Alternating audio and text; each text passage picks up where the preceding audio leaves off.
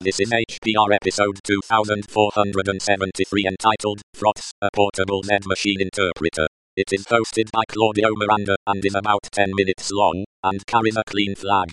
The summary is how to use Frotz to play those old Infocom text adventure games from the 80s. This episode of HPR is brought to you by archive.org. Support universal access to all knowledge by heading over to archive.org forward slash donate.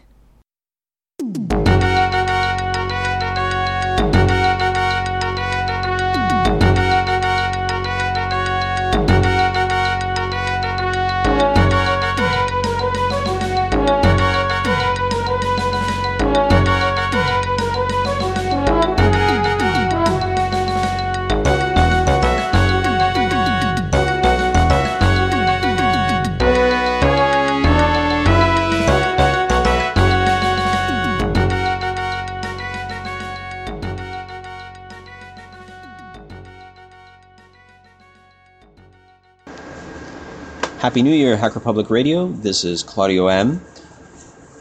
with my first recording for 2018. This is me making good on my New Year's, New Year's resolution to record more episodes for Hacker Public Radio. So, this is the first of hopefully many more that I'll be uh, sending over to Ken Fallon. anyway, today's episode. Today's episode is about a piece of software called Frotz that's spelled Foxtrot, Romeo, Oscar, Tango, Zulu. And what is Frotz, you may be asking? Frotz is an interpreter for Infocom games and other Z Machine games. Now, what's an Infocom game? An Info- Infocom games are those text adventure games by a company called Infocom, which was uh, around during the 80s. And basically, all they did was make a bunch of text adventure games if you if you uh, remember back when I recorded my previous episode, I had discussed um, the text adventure game called Adventure, uh, known by its full name, Colossal Cave Adventure, which was a game that was developed in the early 70s and eventually became part of the BSD Games package, which you'll find in numerous Linux distributions and BSD flavors. And you can install it and play it. So I had in that episode I talked about my experience with it and I mentioned I would be doing an episode on Frotz and how it can run other games like Zork, which are similar text adventure games. So, yes, Frotz is an interpreter for these types of games. It allows you to run these games, which were originally meant for, for DOS machines back in the day, in the 80s uh, and 90s. But this allows you to bypass the having to I mean you can run it on DOSBox if you wanted to, but this way you can actually run it directly through your Linux or BSD or Illumos or whatever open source Unix like operating system you're running. Uh, and I believe they actually have a Windows version. Uh, you can check it out. The website is uh, frotz.sourceforge.net, and you can download the source code there. It's actually distributed by the GPL under the GPL. Uh, yeah, and there's different ports. There's actually one for Windows, one for the iPhone. Uh, there's actually an Infocom plain bot for IRC called Grew, and uh, one for Palm OS machines. So there you go.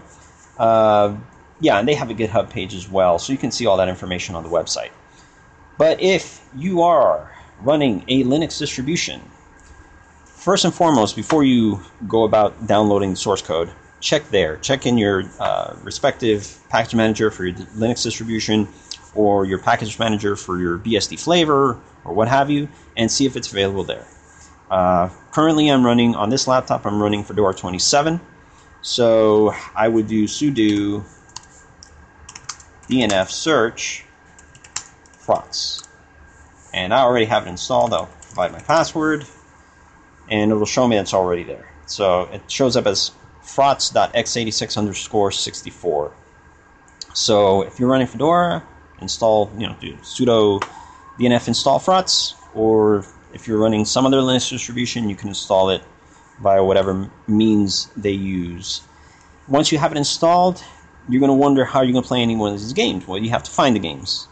Uh, I managed to find a website that has the uh, Zork Trilogy available for free. Now, granted, I don't know what the status of the of the licensing for these games is. If it was public domain, if it was if it's just considered abandonware, but that I will leave up to you.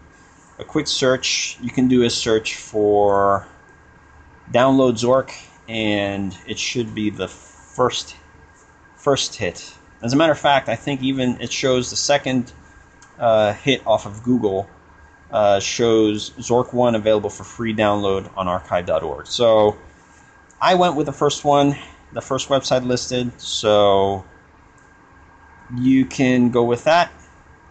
The first website that I went to, which has the downloads, uh, they are they make available the DOS version and the classic Mac OS versions. But I recommend that you download the DOS version as the files will probably be more compatible. I haven't tried it with the Mac version.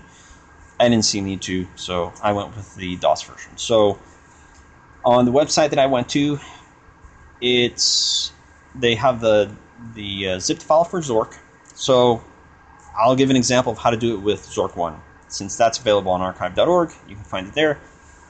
Uh, once you download it, what you what you want to do is uncompress it. Now you can open a terminal, navigate to that location uh, where the unzipped files are, and what you want to look for is the zork1.dat file. Now that will actually be in a data folder in the uncompressed location. Okay, so navigate yourself through the terminal into that directory. And once you're in that directory, you can do you can type frotz and then the name of the dat file. So I have my file uncompressed. I'm going to move over to the directory. So mine is in slash home slash Claudio M slash downloads slash Zork hyphen trilogy slash Zork one because that's where I uncompress it. So Zork one, it was saved as Zork1.zip. Zork one was the directory that I ended up with after I uncompressed it. So I'm currently in the Zork one directory, so I see the files. There's a bunch of old DOS files, so n nnanc.com, readme.txt, setup.inf we don't need to worry about that. Uh, what we want to do is we want to type frotz, and then there's a data folder. It's all in caps, so it's all case sensitive. Data slash zork1.dat. I'm doing it from the root of that uncompressed directory, but you can dive into the data directory and then run it from there if you'd like. Uh, now, the reason why I'm doing it at the root is because when I want to save a game, it will save it in the directory that I launched Frotz from. Okay, so once I do that, I have Frotz space data slash zork1.dat, hit enter, and lo and behold, I am now in the game of Zork 1, the Great Underground Empire and it's telling me I'm west of house. You are standing in an open f- field west of a White House with a boarded front door. There is a small mailbox here. Now, if you remember in Adventure, when I typed XYZZY, something happened. Um, I'm going to do that right here. XYZZY. A hollow voice says, fool. So, yeah.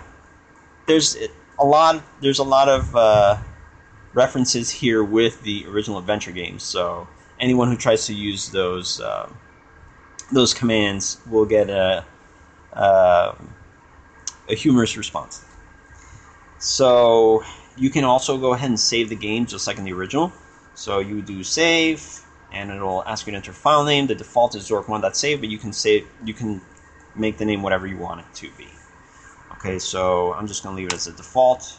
You can also restore your previous game by going restore, hit enter, and then it says enter a file name. Default is Zork1. So whatever you named it, just pull that name up, uh, that file up, or just pull up the original one that was there, and it will bring you back to where you were. Now, to quit the game, Q, very simple.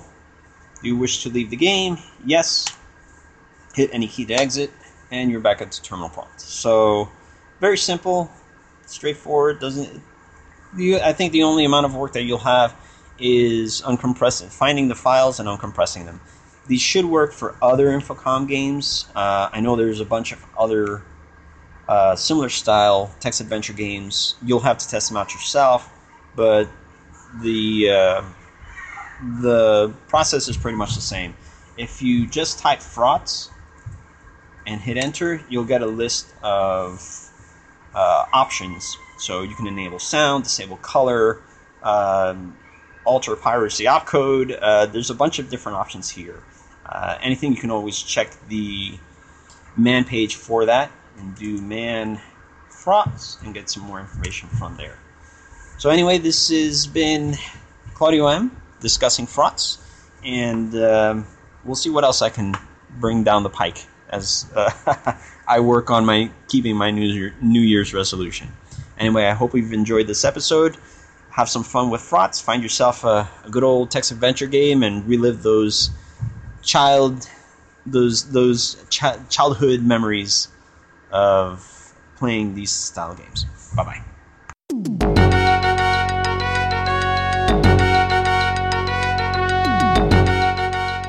You've been listening to Hacker Public Radio at hackerpublicradio.org. We are a community podcast network that releases shows every weekday, Monday through Friday. Today's show, like all our shows, was contributed by an HPR listener like yourself. If you ever thought of recording a podcast, then click on our contribute link to find out how easy it really is.